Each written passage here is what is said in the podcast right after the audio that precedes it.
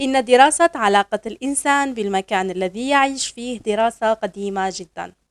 تناولها العديد من الكتاب والمفكرين العرب والأجانب. فجلنا يعرف القول الشهير لابن خلدون والذي يقول أن الإنسان هو ابن بيئته. وهو ما يعكس تأثير هذه البيئة على ساكنيها. كل النشاطات اليومية التي نقوم بها محتوات داخل حيز مكاني يعتبر امتداد لشخصياتنا وجزء لا يتجزأ منها. أي أن علاقتنا بالمكان هي علاقة احتواء وتكامل وبحث عن مصدر للسكينة. كل الأماكن التي زرناها واعتبرناها في يوم من الأيام منزلنا قد عبرت من خلالنا بنفس القدر الذي عبرنا به نحن. وتركت أثرا إيجابي أو سلبي داخل أرواحنا حسب نوعية النشاطات التي مارسناها داخلها وما نتج عن هذه النشاطات من مشاعر.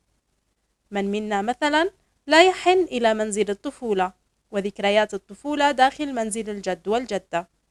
كمية المشاعر التي تربطنا بهذه الأماكن والتي شهدت طبع تلك الذكريات الجميلة على أرواحنا. فلكل ركن فيها ذكرى خاصة.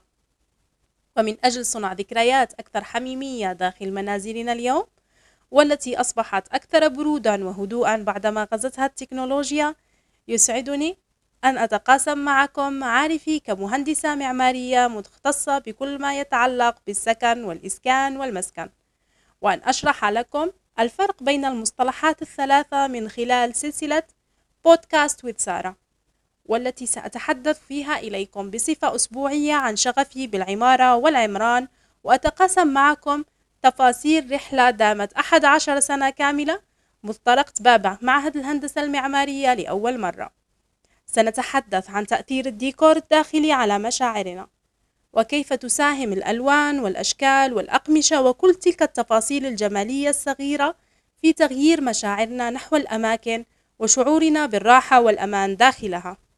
كما سنتحدث عن علاقتنا بالمدينة التي نعيش فيها على اعتبار أن المدن كائن حي يتنفس يضحك ويشعر بالألم.